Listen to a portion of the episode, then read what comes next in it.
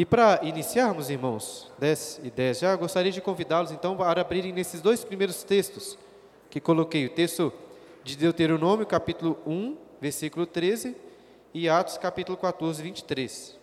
Às vezes você abre um, marca aí, e abre o outro para nós lermos em seguida. A nossa igreja está, graças a Deus, crescendo bastante. Devemos considerar isso como uma bênção de Deus. Mas é uma bênção que acarreta também responsabilidades para todos os membros e em especial para os pastores e para os presbíteros da igreja. Como que podemos pastorear um rebanho que está crescendo cada vez mais? Uma das coisas que nós podemos fazer é ter mais pastores na igreja para ajudar neste trabalho. E esse foi um dos motivos, então, que levou o conselho da nossa igreja a, é, a decidir por fazer uma eleição, a né, eleição para presbítero ou presbíteros. E como o meu mandato também como pastor efetivo da igreja se encerra no final deste ano, nós vamos na mesma assembleia fazer eleição para presbítero e também para o pastor efetivo da igreja para o triênio que vem, né, de 2022 até 2024. Nós vamos depois ter tempo para explicar melhor como vai ser esse processo. Mas em resumo, irmãos, vai ser da seguinte forma: esse processo de eleição. Né? Nas próximas quatro semanas, pulando apenas o domingo do congresso, se Deus permitir, nós vamos nas aulas de escola dominical preparar a igreja para esta eleição. Preparar como? Meditando nas doutrinas bíblicas relacionadas ao ministério dos presbíteros e do pastor. E depois deste período de preparação, nós vamos ter algumas semanas, duas ou três semanas, em que os membros da igreja poderão indicar nomes, tanto para presbítero como também para o pastor da igreja. Né? Eu quero adiantar que o conselho da igreja já indicou o meu nome?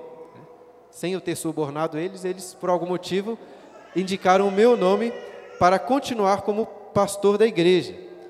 Contudo, os membros possuem é, a liberdade para indicar outros pastores da Igreja Presbiteriana do Brasil, desde que, obviamente, o pastor indicado tenha interesse de concorrer nessa, nessa eleição será no dia 17 de outubro. Então, daqui a dois meses, mais ou menos, que nós vamos fazer essa eleição. Mas sem mais delongas, irmãos, vamos ler estes dois textos que pedi para os irmãos abrirem.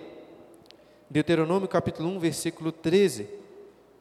Tomai-vos, homens sábios, inteligentes e experimentados, segundo as vossas tribos, para que os ponha por vossas cabeças. Agora, se você já deixou aberto lá, Atos capítulo 14, versículo 23. E promovendo-lhes em cada igreja a eleição de presbíteros, depois de orar com jejuns, os encomendaram ao Senhor, em quem haviam crido. Vamos orar para iniciar essa aula? Pai Santo, te agradecemos pela nossa igreja, Senhor, pela alegria que é podermos servir ao Senhor em meio a esta comunidade de irmãos, a comunhão tão preciosa que temos aqui, Senhor. Pedimos a tua bênção sobre esta igreja, pois precisamos do Senhor. Abençoe, ó Pai, os pastores, os presbíteros dessa igreja. Abençoe também esta eleição que ocorrerá, se o Senhor assim permitir, daqui a dois meses. Levante, ó Deus, homens para servirem ao Senhor como presbíteros, como diáconos, como membros da igreja, Pai. Precisamos da tua graça. E que durante essas próximas semanas, enquanto meditarmos sobre este ministério pastoral dos presbíteros, ó Pai, que o Senhor traga verdadeira edificação para a tua igreja. É o que nós clamamos em nome de Jesus. Amém. Uma das melhores e mais conhecidas peças do Shakespeare. É a peça de Macbeth. E na história, Macbeth é um, é, é um capitão, é um dos principais capitães do rei Duncan, que é o rei da Escócia. E muito ambicionado pelo reino, o Macbeth é levado por sua esposa, que orquestrou é, tomar o reino para si. E aí, na história, um convite que eles fizeram ao rei Duncan para se hospedar em sua casa. A esposa de Macbeth, né, a Lady Macbeth, assassina o rei Duncan com as suas próprias mãos. E após o assassinato, ela vai ao banheiro ali lavar as suas mãos, e ela diz que fica impressionada como que foi fácil limpar todo o sangue daquele homicídio. Um pouco de água foi suficiente, ela diz. Contudo, no decorrer da história, a culpa do assassinato começou a atormentá-la muito e fez com que ela sofresse de terrível sonambulismo. Ela acordava de madrugada e ficava andando assim pelo palácio, falando coisas estranhas e sempre lavando as mãos, só que sem nunca conseguir lavá-las. E por esses motivos, os criados da casa chamam um médico para ajudá-la. E o médico chega ao palácio, bem quando ela estava tendo uma dessas crises, desses ataques de sonambulismo. E aí o médico, observando o que estava acontecendo, diz o seguinte: mais precisa ela do, do divino do que do médico. Deus, Deus nos perdoe. Neste contexto da Inglaterra, o termo divino era um termo para se referir aos pastores da igreja. Ou seja, em outras palavras, o que este médico, na peça de Shakespeare, está dizendo, é que ela não precisava de um médico, ela precisava de um pastor. Porque o problema dela não era de ordem física, mas de ordem espiritual. E eu acho que essa frase de Shakespeare é ainda muito mais importante para os nossos tempos hoje, em que, ao mesmo tempo em que há uma supervalorização do médico, psiquiatra e do psicólogo, os pastores perderam muito do seu valor. Eu não digo isso para simplesmente puxar a sardinha para o meu lado. Eu digo isso porque eu realmente acredito que a igreja precisa reconhecer a importância de um aconselhamento pastoral.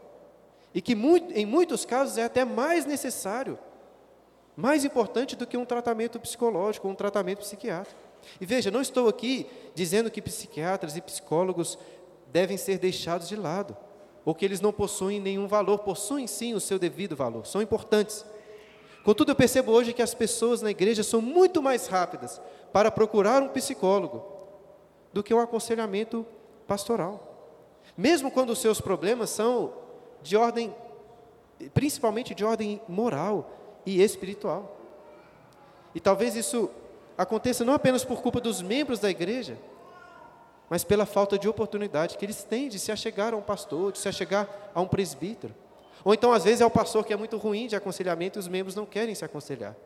De toda forma, irmãos, eu espero que com essas aulas, além de nos prepararmos para a eleição, possamos ressaltar o devido valor do ministério pastoral. E eu estou aqui falando de ministério pastoral, mas o que dizer sobre os presbíteros que vamos eleger? E aqui nós precisamos começar definindo as coisas, esse é o primeiro ponto que coloquei aí no esboço. O Novo Testamento usa três termos: pastor, presbítero e bispo, para se referir ao mesmo ofício na igreja. São pessoas que é, são termos que possuem conotações distintas, mas que são termos intercambiáveis. Por exemplo, lá em 1 Timóteo capítulo 3, um texto que certamente vamos estudar nas próximas aulas, Paulo fala sobre a qualidade dos bispos. Já na carta que ele escreve a Tito, no capítulo 1, ele fala basicamente das mesmas características, só que se referindo aos presbíteros. E depois também fala, do mesmo, no mesmo contexto, de bispos. No final dessa aula, nós vamos ler um texto, lá de 1 Pedro, quando ele se considera um presbítero, como os demais da igreja, e os exorta a serem pastores, a pastorearem o rebanho. Ou seja, o que eu quero mostrar é que pastor, presbítero e bispo são termos usados para o mesmo ofício. Mas a questão é: será que existe alguma diferença entre o meu papel, por exemplo, que sou aqui o pastor da igreja, para os demais presbíteros da igreja? Existe uma diferença, mas é uma diferença mais ou menos, vamos dizer assim. Né? Certa vez ouvi o pastor Carl Truman dizendo que na igreja presbiteriana nós queremos uma liderança formal composta por dois ofícios e meio. Como assim? Se você puder, abra lá sua Bíblia em 1 Timóteo, 1 Timóteo capítulo 5, versículo 17. Nós cremos que Deus instituiu um, né, o ofício dos diáconos, e dois, o ofício daqueles que são pastores, presbíteros e bispos. Contudo, olha o que o apóstolo Paulo diz aí em 1 Timóteo capítulo 5, versículo 17. Devem ser considerados merecedores de dobrados honorários os presbíteros que presidem bem. Olha só, com especialidade os que se afadigam na palavra e no ensino. Veja que Paulo está falando sobre presbíteros que presidem bem, contudo, ele dá um destaque especial para aqueles que se afadigam na palavra e no ensino. Ou seja, tem os presbíteros de uma forma geral e tem os presbíteros que se dedicam mais intensamente ao serviço da palavra e do ensino.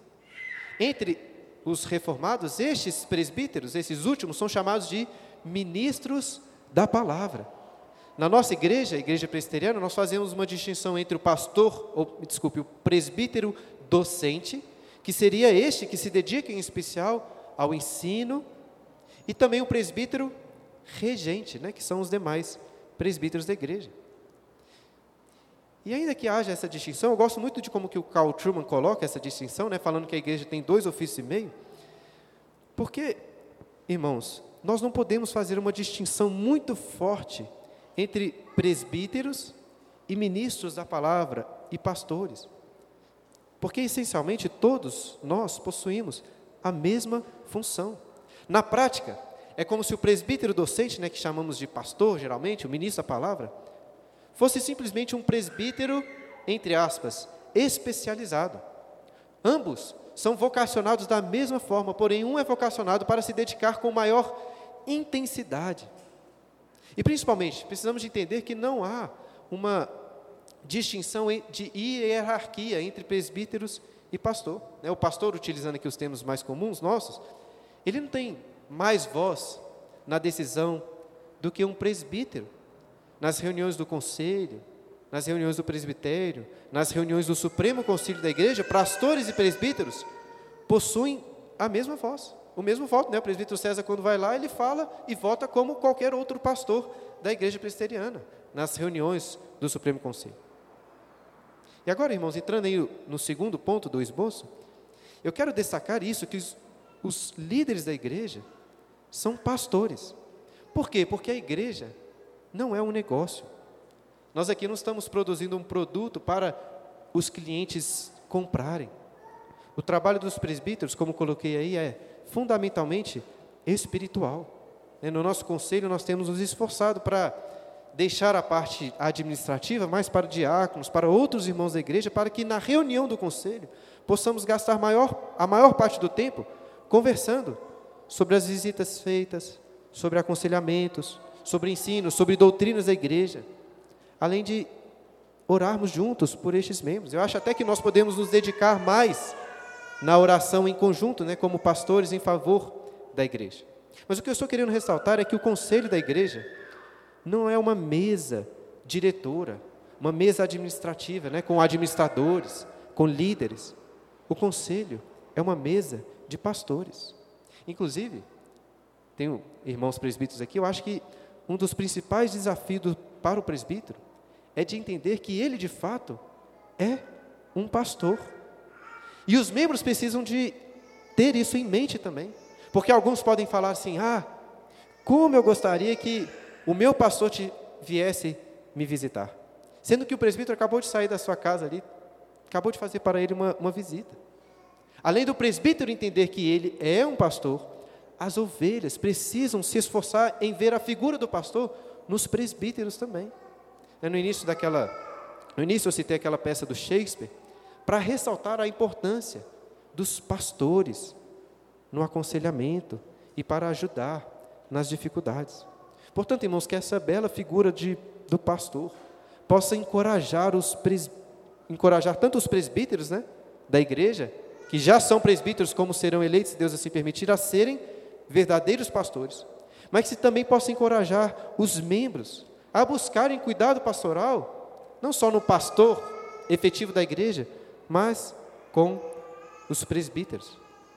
Inclusive, eu sei que existem irmãos da nossa igreja que possuem o desejo de seguirem o ministério pastoral.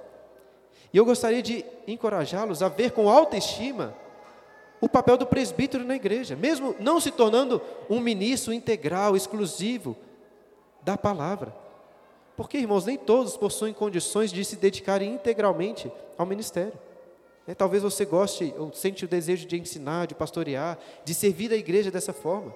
É sim um privilégio ser ministro da palavra, mas quero encorajá-lo a considerar também como um altíssimo privilégio servir como presbítero da igreja. Agora, apesar de pastor, bispo e presbítero se referirem ao mesmo ofício, cada um destes termos possui suas características peculiares. E meu principal objetivo nesta aula de hoje é explorar cada um desses três nomes, fazendo dessa forma uma introdução ao ministério dos presbíteros na igreja. Mas antes, porém, de vermos as distinções, no ponto 3 aí do esboço, eu gostaria de mostrar para os irmãos que a função dos presbíteros, né, pastores e bispos, não é algo do Novo Testamento, mas possui raízes profundas no Antigo Testamento. A gente muitas vezes fala de é, profetas, sacerdotes e dos reis do Antigo Testamento, mas os anciãos, que são os presbíteros do Antigo Testamento, possuem um papel muito importante também. Um papel que várias vezes é passado despercebido quando estudamos o Antigo Testamento. Né? Quantos de vocês aqui já pararam para refletir sobre o papel dos anciãos entre o povo de Israel? O que eu estou querendo mostrar é que os presbíteros do Novo Testamento são uma herança dos anciãos do Antigo Testamento. É o fato de ter uma página em branco aí entre o Antigo e o Novo Testamento na sua Bíblia não deve levá-lo a fazer uma grande descontinuidade ou separação entre estes testamentos. E eu comecei a indicar essa continuidade quando logo no início nós demos dois textos bíblicos. Um do Antigo Testamento falando sobre a escolha de anciãos e também um do Novo Testamento falando sobre a escolha dos presbíteros.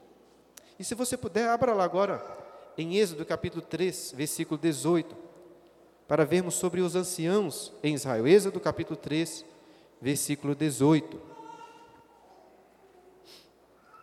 Quando Deus né, chamou Moisés para ir até Faraó, falar com Faraó e saírem do Egito, olha o que o Senhor disse para Moisés, Êxodo 3,18: E ouvirão a tua voz, e irás com os anciãos de Israel ao rei do Egito, e lhe dirás: O Senhor, o Deus dos Hebreus, nos encontrou. Agora, pois, deixa-nos ir a caminho de três dias para o deserto, a fim de que sacrifiquemos ao Senhor, nosso Deus. Ou seja, veja que mesmo antes do povo sair do Egito, já encontramos aí anciãos que serviam de líderes, que serviam aqui em especial de representantes do povo de Israel. Depois, lá em Êxodo capítulo 24, quando Deus consuma a sua aliança com o povo, quem que ele chama para subir ao monte Sinai? Ele chama Moisés, chama Arão, chama dois filhos de Arão e setenta dos anciãos de Israel, anciãos que viram a Deus, comeram com ele e beberam na sua presença.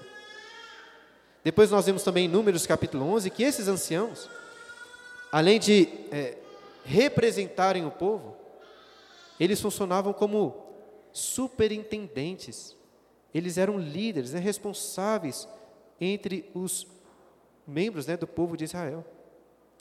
E olha, irmãos, eu li vários livros sobre pastores, sobre presbíteros para preparar essas aulas, mas o melhor, assim, disparado, foi esse aqui, ó, que se chama O Presbítero, de Cornelis van Dam. Eu suponho que ele seja holandês, né? ou pelo menos de origem holandesa, esse nome bem holandês.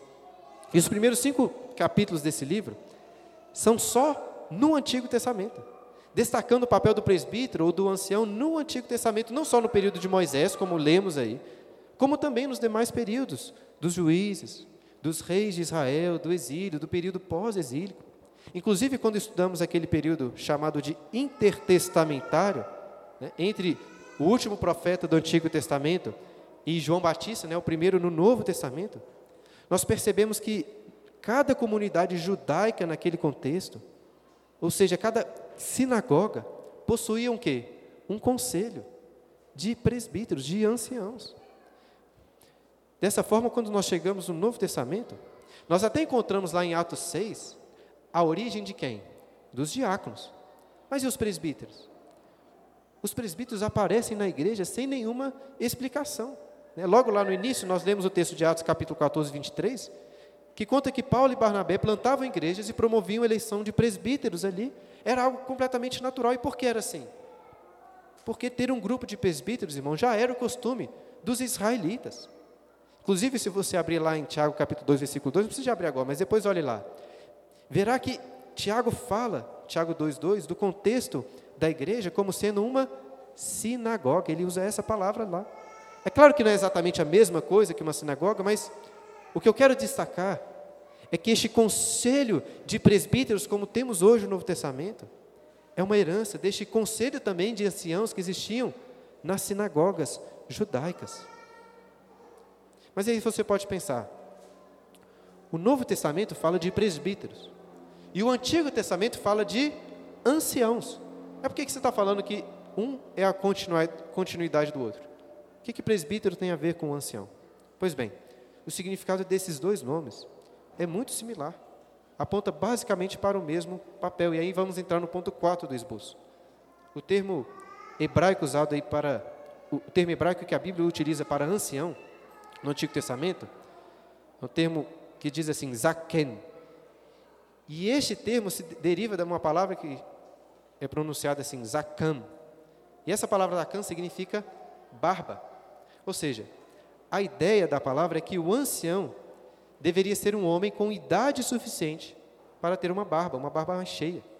O presbítero César aqui, por exemplo, não deixa a barba crescer, mas a, a cara dele a cara dele já é o suficiente para mostrar que ele é um presbítero de verdade, né? demonstra já a sua experiência.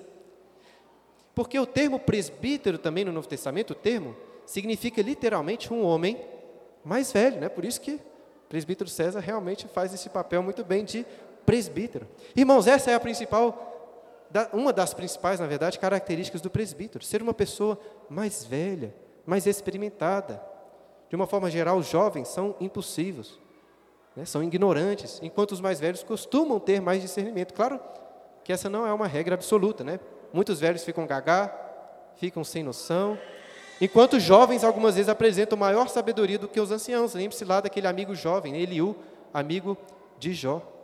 Contudo, irmãos, esse princípio da idade é importante porque ele valoriza a experiência. Lá em 1 Timóteo capítulo 3, versículo 17, o apóstolo Paulo ensina que os presbíteros não podem ser neófitos, ou seja, não podem ser novos na fé. Não que presbíteros e pastores não possam ser relativamente novos, como, por exemplo, eu sou. Mas eles precisam de demonstrar experiência, bastante experiência na vida cristã. Se uma pessoa, por exemplo, se converter lá com seus 50 ou 60 anos, um homem, ele também vai precisar de esperar um bom tempo para se tornar um candidato ao presbiterato. Além disso, lá no versículo 7 de 1 Timóteo capítulo 3, Paulo fala sobre a necessidade do presbítero de ter uma boa reputação, o que realça a ideia de maturidade, a necessidade de ele ter tido tempo para dar essa boa reputação. Portanto, quando você pensar no termo presbítero, pense também naquele ancião do Antigo Testamento, alguém que possui experiência na vida, na vida cristã. E o próximo termo que eu gostaria de tratar aí com vocês, o quinto ponto, é o termo bispo. Na língua grega, né, o termo bispo literalmente aponta para um supervisor, um superintendente, um líder. E esse aspecto nós encontramos também nos anciãos do Antigo Testamento, que eram os líderes da família, ou da cidade, ou da tribo em Israel. Anteriormente nós vimos que os anciãos eram líderes, no sentido de serem representantes do povo, quando foram lá falar com Faraó, por exemplo. Ou então quando subiram ao Monte Sinai para Deus fazer aliança com eles. Mas os líderes, e como líderes também, eles exerciam o papel do ensino. Olha só, se você puder, abra lá em Deuteronômio capítulo 27, versículo 1, para destacar o papel de ensino dos anciãos. Deuteronômio capítulo 27, versículo 1, que diz assim: Moisés e os anciãos de Israel deram ordem ao povo, dizendo: Guarda todos esses mandamentos que hoje te ordeno. Essa exortação está sendo dada por Deus pouco tempo antes do povo entrar na terra prometida. E mostra como que os anciãos possuíam uma responsabilidade especial de quê? De ensinar os mandamentos, de garantir que os mandamentos da aliança fossem cumpridos, especialmente na ausência de Moisés, que não entraria na terra prometida. Eles seriam responsáveis por ensinar o povo. E além de representantes do povo, além da responsabilidade do ensino, os anciãos serviam como juízes em Israel. Lá em Êxodo capítulo 18, encontramos aquele famoso conselho de Jetro, sogro de Moisés, dizendo para que ele escolhesse homens capazes de julgar as demandas do povo, um povo que era muito grande. Depois, em Deuteronômio capítulo 1, quando o próprio Moisés conta sobre essa iniciativa, ele, ele mostra ali que pediu para que o povo decidisse, designasse aqueles que eram os cabeças da tribos, homens sábios, homens experimentados, que serviriam como juízes em Israel. Da mesma forma que os anciãos, podemos dizer que os presbíteros hoje são representantes da igreja, são os seus líderes, são responsáveis pelo ensino e responsáveis por fazer julgamentos também, são juízes. Os presbíteros do Novo Testamento podem e devem julgar, como Paulo orienta lá em 1 Coríntios capítulo 8. As disputas que há no meio da igreja não devem ser julgadas pelos juízes, pelos tribunais, isso é um pecado. As disputas devem ser decididas e julgadas pela própria igreja. E os presbíteros, obviamente, que devem tomar a frente nesse juízo. Agora, é claro que existem algumas diferenças importantes em relação ao Antigo Testamento. No Antigo Testamento, acho que posso dizer que a associação entre a igreja e o Estado, vamos dizer assim, era, era muito mais forte. Os anciãos, por exemplo, poderiam decretar a pena de morte para uma pessoa. Os presbíteros do Novo Testamento não estão no mesmo contexto e nós não podemos decretar a pena de morte para ninguém aqui. Infelizmente, essa foi uma confusão que ocorreu até mesmo entre os reformados. Mas eu entendo que a pena capital, se fizermos uma transposição, né, num sentido eclesiástico, seria quando aplicamos a exclusão da igreja. Mas, de toda forma, o que eu quero dizer é que sim, os presbíteros devem julgar, ju serem juízes das demandas da igreja. E nós falamos então das responsabilidades, bem como dos benefícios dos anciãos para o povo de Israel. No entanto, irmãos, é evidente que eles também poderiam trazer graves malefícios. Quando os anciãos se afastavam do Senhor, acontece aquilo que nós vemos, por exemplo, no livro de Juízes. Recentemente estudamos lá aqui em nossa igreja, em Juízes capítulo 21, que os, que os anciãos de Israel se reuniram para propor uma péssima solução. Em resumo, se você não se lembra, eles aprovam que os benjamitas que estavam sem esposas fossem raptar mulheres virgens para se tornarem suas esposas. O conselho de anciãos que teve essa iniciativa. E da mesma forma, os presbíteros hoje podem ser instrumento de bênção, mas também de grande maldição para o povo de Deus. E é por isso que é tão importante fazer o que nós estamos fazendo agora refletir cuidadosamente sobre os princípios bíblicos para essa função tão importante e assim nos prepararmos para a eleição. E por fim, além de um ancião e um supervisor, ou seja, além de um presbítero e de um bispo, estamos falando aqui de um pastor. E esse é o sexto ponto aí do, do esboço que dei para os irmãos. Se você ler, por exemplo, o livro do profeta Jeremias, verá que por diversas vezes os líderes de Israel eram tratados como pastores de Israel. E essa, irmãos, é uma bela imagem do ministério dos líderes da igreja, em especial dos presbíteros. Por isso eu gostaria de gastar até um pouco mais de tempo destacando as características do trabalho pastoral. Coloquei dez características para vocês aí. Em primeiro lugar, o pastor é aquele que assegura que as ovelhas terão comida e água suficiente, ele alimenta as ovelhas. Essa parece ser uma explicação óbvia, irmãos, mas isso é absolutamente crítico. Não podemos esperar que o, que o rebanho se alimente por si próprio, irá cuidar de si mesmo.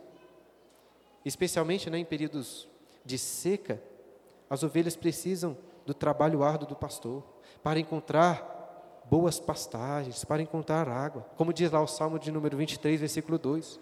O pastor é aquele que leva as ovelhas para onde? Para repousar em campos verdejantes, que leva para junto das águas de descanso. Portanto, os presbíteros na igreja devem ser como os pastores, que sabem conduzir o rebanho para planícies férteis, onde encontrarão alimento rico, onde encontrarão água para saciar a sua alma, alimentar a sua alma. Não é à toa que Paulo ensina lá em 1 Timóteo capítulo 3, que o presbítero deve ser o quê? Apto para ensinar. Além disso, em Efésios capítulo 4, versículo 11, falando dos dons na igreja, Paulo fala de pastores e mestres, e eu percebo ali como sendo uma única função. Visto que, irmãos, uma das principais tarefas do pastor é essa, de ensinar a palavra de Deus, como um verdadeiro mestre. Infelizmente, é muito comum encontrarmos o entendimento de que alguns são chamados para a área do ensino, para serem mestres, enquanto outros são chamados para o pastoreio. Contudo, não é possível ensinar como um verdadeiro presbítero sem um contato próximo de um pastor de ovelhas. Nem mesmo o contrário, nem mesmo é possível pastorear sem a capacidade de ensinar como mestre. Mestre e pastor são características que andam juntas, pois dependem uma da outra. Você deve ter muito pé atrás com mestres na igreja que não possuem desejo de pastorear de perto as ovelhas. Da mesma forma que você deve também ter um pé atrás com pastores que são próximos, que gostam de visitar, que gostam de cuidar das ovelhas, mas que desprezam os estudos, que não se importam em se capacitarem para se tornarem bons mestres. Um bom pastor não é aquele que apenas está perto cuidando, mas é aquele que dá alimento para as suas ovelhas. E neste papel de ensino, como coloquei nos, na segunda característica, o pastor precisa de muita sabedoria para guiar diferentes tipos de ovelhas. Veja, pensa naquele pastor com seu rebanho. O seu rebanho é constituído de ovelhas mais fortes, ovelhas mais fracas, ovelhas mais jovens e ovelhas mais experientes. E o pastor precisa guiar todos em um ritmo adequado. Isso significa que os pastores e presbíteros da igreja não podem simplesmente se dedicar a uma área de atuação. Né? Ainda que um presbítero se dedique, por exemplo, mais aos jovens, ou às crianças, ou aos casais da igreja, é necessário que ele esteja pronto para pastorear todo o rebanho. Alguns pastores não gostam né, de trabalhar com crianças, por exemplo. Algum presbítero pode achar que a escola dominical infantil é, está, está assim muito aquém do seu serviço, né? Mas nós devemos desconfiar muito de pessoas assim, porque o pastor, ele deve ter este prazer, desejo de conduzir, de pastorear todas as suas ovelhas. Em terceiro lugar, como coloquei na terceira característica, além de conduzir para bons pastos, o pastor deve ser apto, para proteger as suas ovelhas dos perigos. Para isso, ele precisa, em primeiro lugar, conhecer bem o terreno, né, a, a topografia da região onde ele vai levar as suas ovelhas, para saber onde elas podem e não podem pastar. Da mesma forma, presbíteros precisam conhecer o ambiente em que vivemos, conhecer as ideologias, conhecer as heresias, para que tenham condições de livrar os membros do mau caminho. Evidentemente, não é papel do pastor ficar controlando né, todos os lugares que o membro frequenta, tudo que ele escuta, tudo que ele lê, tudo que ele aprende por aí. Alguns pastores são assim, eu acho, né, muito dominadores, querendo quase que carregar a ovelha no seu próprio braço, assim, dar comida na boca dela, sem deixar que ela passe com as suas próprias pernas. Eu, particularmente, defendo muito a liberdade dos membros da igreja de lerem, escutarem, conhecerem o que quiserem. Eu, por exemplo, já aprendi muitas coisas com ateus, com católicos romanos, com cristãos que não são reformados, tanto por um bom exemplo deles, como através de contra-exemplos. E eu acho que todos podem aprender também, mas claro, é necessário muito cuidado, discernimento. Mas eu não acho que os membros da igreja né, só podem escutar pastores reformados, é né, algo nesse sentido. Mas o que eu estou querendo mostrar é que os presbíteros devem estar preparados para quê? Para ajudar as ovelhas a terem um correto discernimento, bem como atentos para defender, argumentar e livrar as ovelhas de caminhos né, tortuosos, de heresias. E além de guiar as ovelhas para bons pastos, as protegendo dos caminhos ruins, os bons pastores precisam de proteger as suas ovelhas do ataque de lobos, de ursos devoradores. Ao exemplo de Davi com a sua funda, o pastor precisa manejar bem as suas armas para proteger as suas ovelhas. O presbítero até pode comprar uma Glock, pode comprar uma fuzil, né? Mas as suas armas são em especial armas espirituais, né? nossas armas são assim. Precisamos manejar bem a palavra de Deus. Eu sei que existem diversos tipos de lobos aí fora da igreja que querem atacar e devorar a fé dos cristãos. Contudo, geralmente quando a Bíblia alerta sobre o perigo de lobos, ela fala de pessoas do lado de dentro, de falsos mestres no meio da igreja. Então precisamos manejar muito bem a Bíblia para defender o púlpito dessa igreja, para defender a casa dos membros de pessoas que entram ali para ensinar falsas doutrinas, para dar maus conselhos. E além então, irmãos, de alimentar, proteger as suas ovelhas, pastor deve cuidar das suas feridas, como coloquei aí no, na quarta característica. Ovelhas costumeiramente quebram pés, caem em buracos, ficam doentes. Lá no Salmo de número 23, Davi ressalta como que o bordão e o cajado do pastor trazem consolo. Até porque é através do cajado, por exemplo, que um pastor consegue tirar uma ovelha que caiu no buraco. O trabalho do presbítero não é apenas intelectual, ensinando a mente dos membros da igreja. Ele precisa estar perto quando o membro fica doente, quando ele fica desempregado, quando a sua família está passando por problemas. O presbítero não vai na sua casa apenas para tomar um cafezinho e ficar feliz com você. Ele vai para isso também, mas ele vai para chorar junto com você, ele vai para levar consolo. Né, recentemente na nossa igreja, vários irmãos perderam pessoas queridas. Os presbíteros precisam estar lá para dar um abraço, para orar, para cuidar das feridas. O que me leva ao quinto, à quinta característica.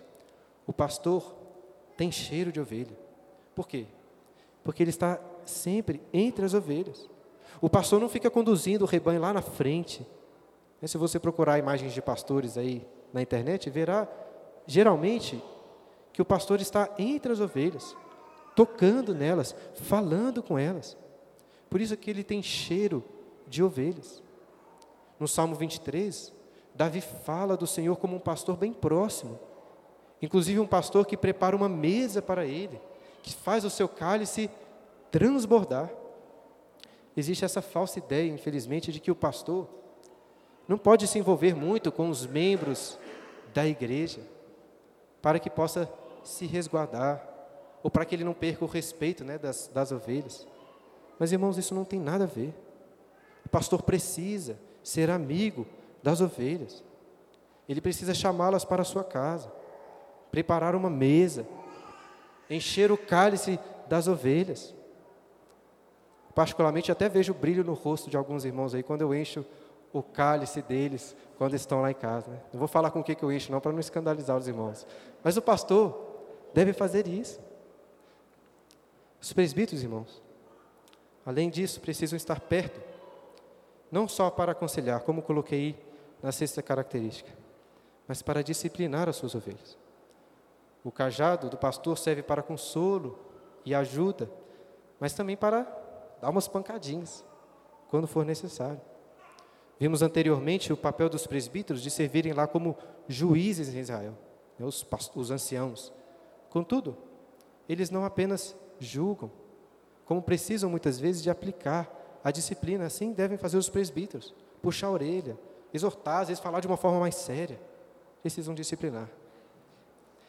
Em sétimo lugar, irmãos, destaque que o pastor é aquele que deixa suas 99 ovelhas para ir atrás de uma ovelha que está perdida. É o que Jesus ensinou lá em Lucas, capítulo 15, versículo 4. Se você puder, abra a sua Bíblia em Ezequiel, o livro do profeta Ezequiel, capítulo 34. Ezequiel 34, para lermos versículos 11 e 12. Profeta Ezequiel 34. versículo 11 e 12. Note como que Deus revela uma bela imagem do seu cuidado, dizendo assim: Porque assim diz o Senhor Deus: Eis que eu mesmo procurarei as minhas ovelhas e as buscarei.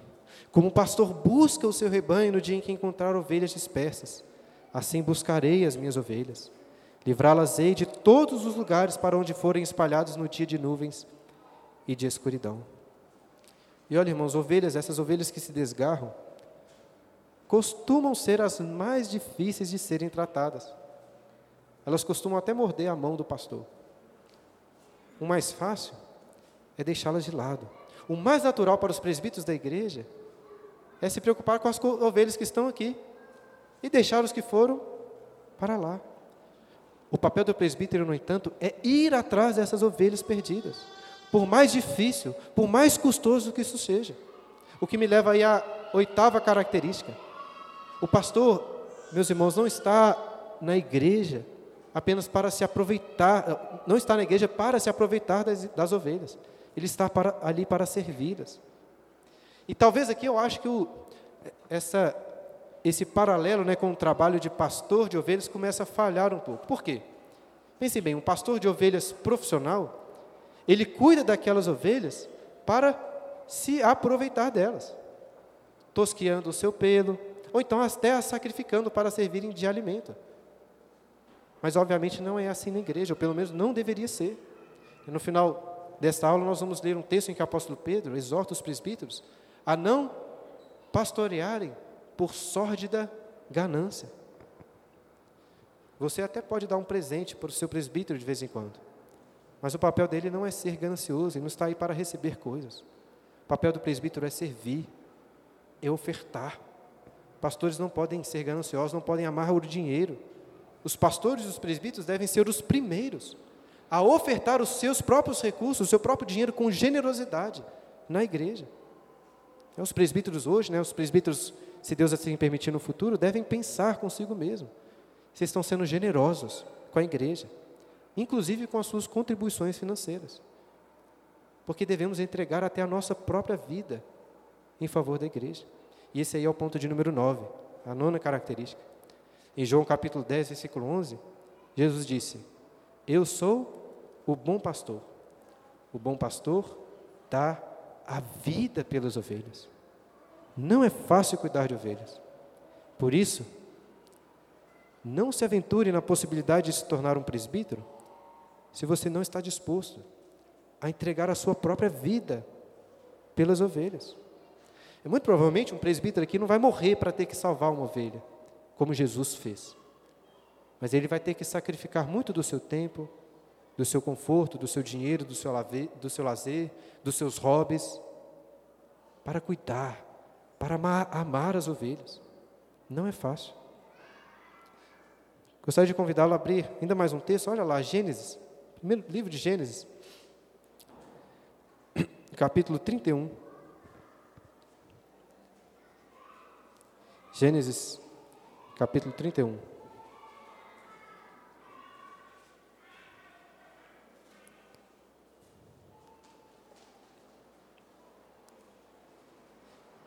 Versículo 38. Essa é uma descrição que Jacó faz do seu trabalho como pastor quando esteve com Labão. Olha o que, que ele diz. Gênesis 31, versículo 38. Vinte anos eu estive contigo. As tuas ovelhas e as tuas cabras nunca perderam as crias e não comi com os carneiros de teu rebanho. Nem te apresentei o que era despedaçado pelas feras. Sofri o dano. Da minha mão requerias tanto furtado de dia como de noite. De maneira que eu andava, de dia consumado, consumido pelo calor, de noite pela geada. E o meu sono me fugia aos olhos. Se algum de vocês querem, quer ser presbítero, irmãos, necessário estar disposto a isso aqui, a ser consumido pelo calor, pela geada, perder noites de sono. E o que eu acho mais legal em Jacó é que ele, apesar de todo esse sofrimento, ele não chegou a desprezar o seu trabalho pastoral, muito pelo contrário. Visto que muitos anos depois, quando Jacó encontra o seu filho José lá no Egito, ele fala que Deus o pastoreou durante toda a sua vida, até aquele dia. Porque Jacó também era uma ovelha muito difícil, que dava muito trabalho. Mas Deus foi o seu bom pastor, que o amou profundamente. O que me leva, irmãos, ao último ponto, a última característica. Nós falamos aqui na igreja de pastores efetivos, de pastores titulares, de pastores auxiliares. Contudo, queridos, existe apenas um pastor efetivo na igreja, o nosso supremo pastor, que é Jesus. O apóstolo, Paulo, desculpa, o apóstolo Pedro fala desse supremo pastor. Eu gostaria de concluir este estudo lendo esse último texto, talvez seja um dos principais textos sobre o ministério pastoral. Abra lá, 1 Pedro, capítulo 5, versículos 2 a 4. Esse será o último texto para nós concluirmos. 1 Pedro capítulo 5. Vamos aí, desde o versículo 1. Rogo, pois, aos presbíteros que há entre vós, eu, presbítero como eles, e testemunho dos sofrimentos de Cristo, e ainda co-participante da glória que há de ser revelada, pastoreai o rebanho de Deus que há entre vós, não por constrangimento, mas espontaneamente, como Deus quer nem por sorte da ganância, mas de boa vontade. citei isso anteriormente. Nem como dominadores dos que vos foram confiados, antes, tornando-vos modelos do rebanho. Ora, logo que o Supremo Pastor se manifestar, recebereis a imacercível coroa da glória. Note que o apóstolo Pedro se identifica aí com um presbítero e também com um pastor. E lembre-se de que o Senhor Jesus, após ter ressuscitado, apareceu para Pedro e perguntou lá em João capítulo 21: Simão, filho de João, tu me amas?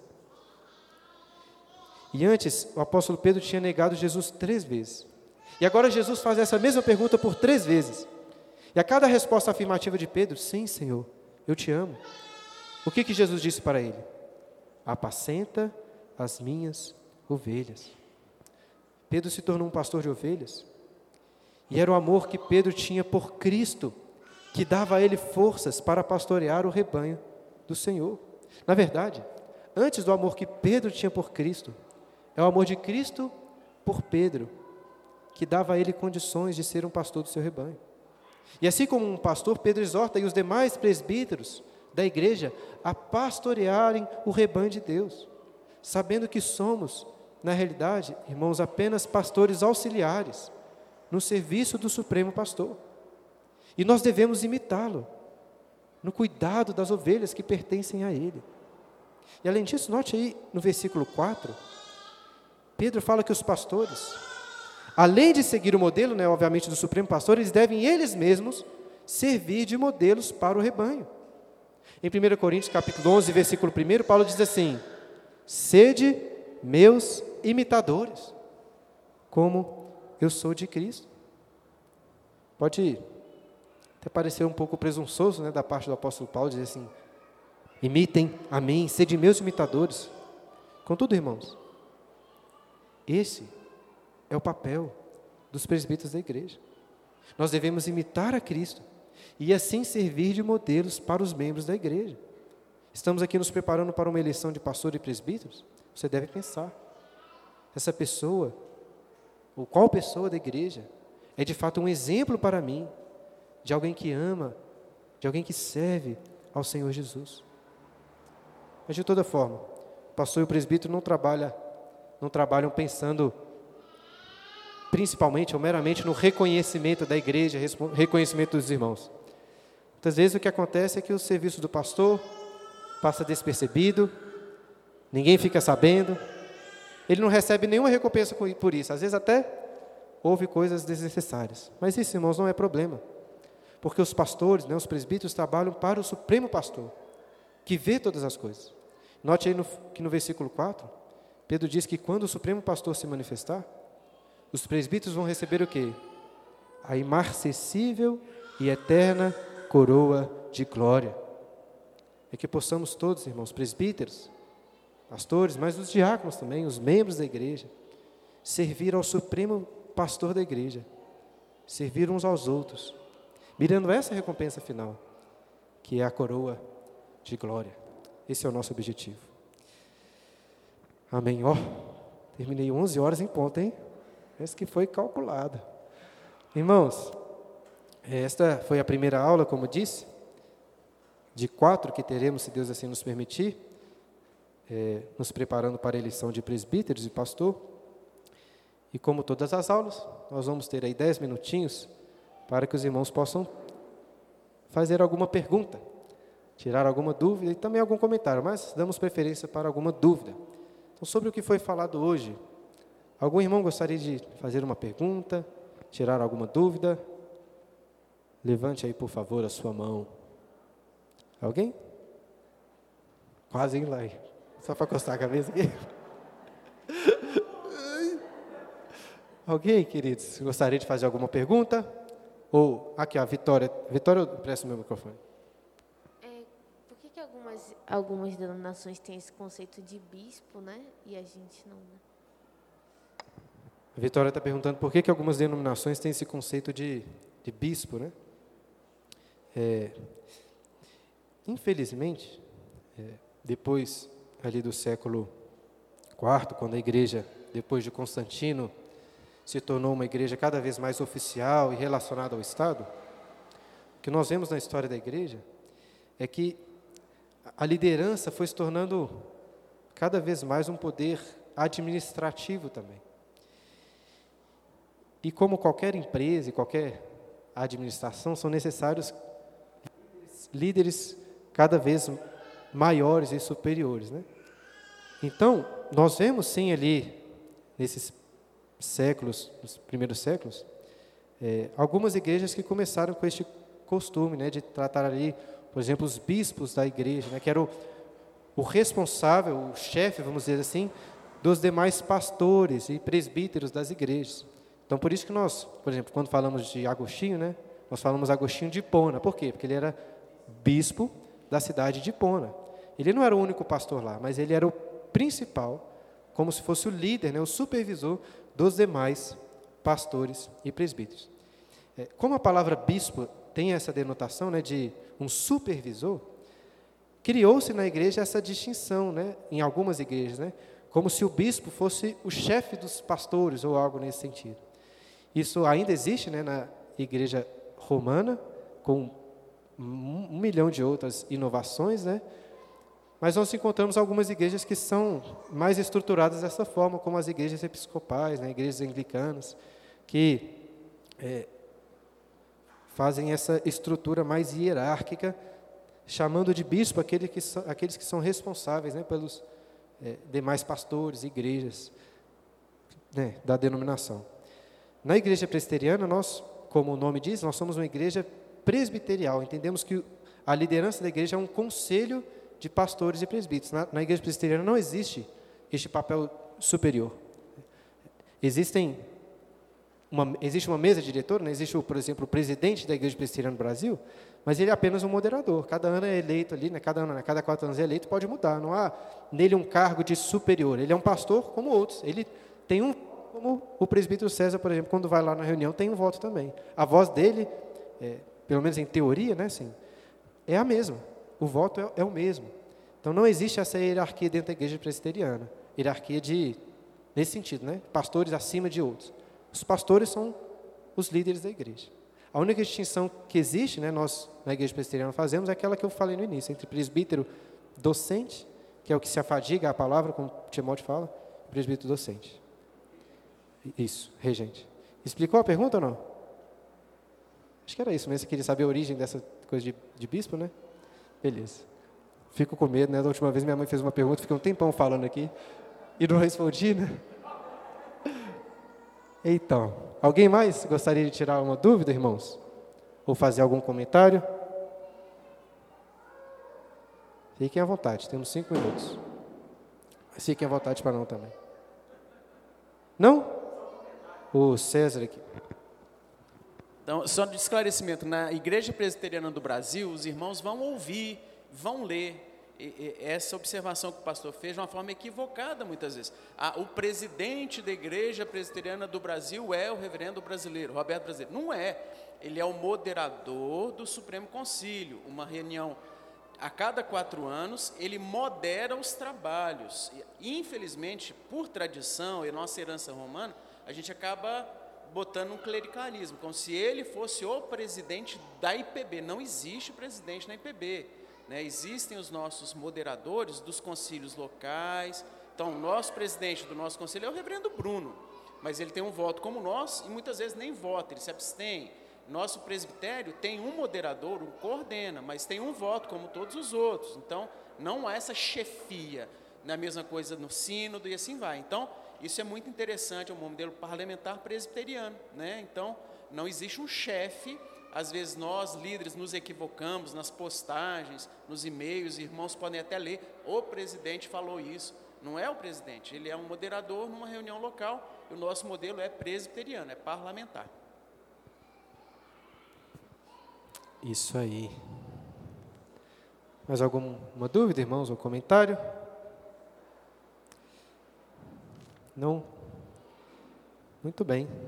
Vamos é, orar mais uma vez, pedindo para que Deus continue nos abençoando. É, e, irmãos, estejam orando, né? Até disse isso durante a reunião de oração, quando coloquei esse motivo. Lá em Atos capítulo 14, versículo 23, quando Paulo e Barnabé estavam plantando igrejas, eles promoviam a eleição de presbíteros. Inclusive, essa é uma, acho que um importante complemento sobre isso, né? Quando a igreja foi é. É, quando começou essa igreja cristã ali, após a ressurreição do nosso Senhor Jesus, claramente existiam líderes na igreja que eram os apóstolos. Eles foram os designados pelo Senhor Jesus para lançar os alicerces da igreja junto com os profetas, pois eles traziam a palavra de Deus. O apóstolo Paulo fala isso claramente, eles, eles lançaram os alicerces da igreja, mas não existem mais apóstolos, por definição não existem mais apóstolos na igreja, né? apóstolo como um ofício. Pode, não é bom usar esse nome, né? Apóstolo significa um enviado, no máximo nesse sentido, mas apóstolo como um ofício não existem mais, tendo em vista as características dos apóstolos. Né? Eles sim, poderíamos dizer, eram responsáveis, né? mas naquele período eram, eram, eram líderes, entre aspas, acima, né? nesse sentido de hierarquia em relação aos pastores.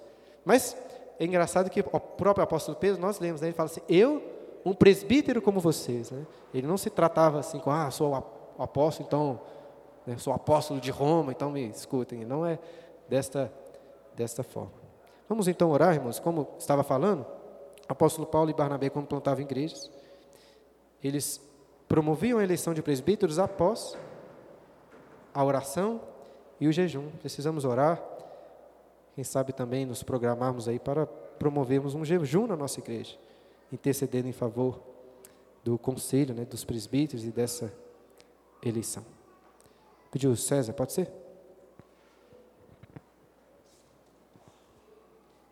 Senhor nosso Deus, nós dizemos, te agradecemos, te louvamos pelo dia do Senhor, pela manhã tranquila, ó Pai, e podermos ser instruídos neste assunto, começando a meditar sobre isso, os ofícios na igreja, especialmente de pastor, de presbítero, que o Senhor tenha misericórdia, ó Pai, de cada um de nós, dá-nos a percepção da importância, da seriedade, da gravidade desse momento, em que logo, logo poderemos votar, escolher nomes de irmãos. E que o Senhor tenha misericórdia da Igreja Presbiteriana Peregrinos, por louvor do nome do Senhor. Que o Senhor nos dê santo temor, nos dê entendimento, sempre, ó Pai, submissos à Tua vontade. Continue usando com poder e graça o pastor Bruno, dando a Tua unção, ó Pai, na não só na pregação, mas também nos estudos, que ele continue se afadigando, procurando livros, material, e que seja instrumento do Senhor no exercício de dom de mestre. A todos os demais, ó Pai, que possamos estar meditando, que possamos estar lembrando em nossas devocionais diárias, em nossas casas, de orar por esse assunto, a seriedade, ó Pai, a importância que é estarmos escolhendo os pastores, os presbíteros desta igreja local. E que o Senhor nos abençoe, que o Senhor conduza. Dá-nos, ó Pai, a possibilidade de estarmos observando o dia do Senhor hoje, preparando-nos para o culto que te prestaremos logo mais à tarde. E que o Senhor ponha guarda nos nossos lábios, nos nossos olhos, nas nossas mentes, que possamos realmente aproveitar cada instante para o teu louvor, para a comunhão, para ações de socorro, misericórdia e assuntos que sejam concernentes ao dia do Senhor. Nós choramos agradecidos, pedindo perdão pelos nossos pecados, em nome de Jesus. Amém.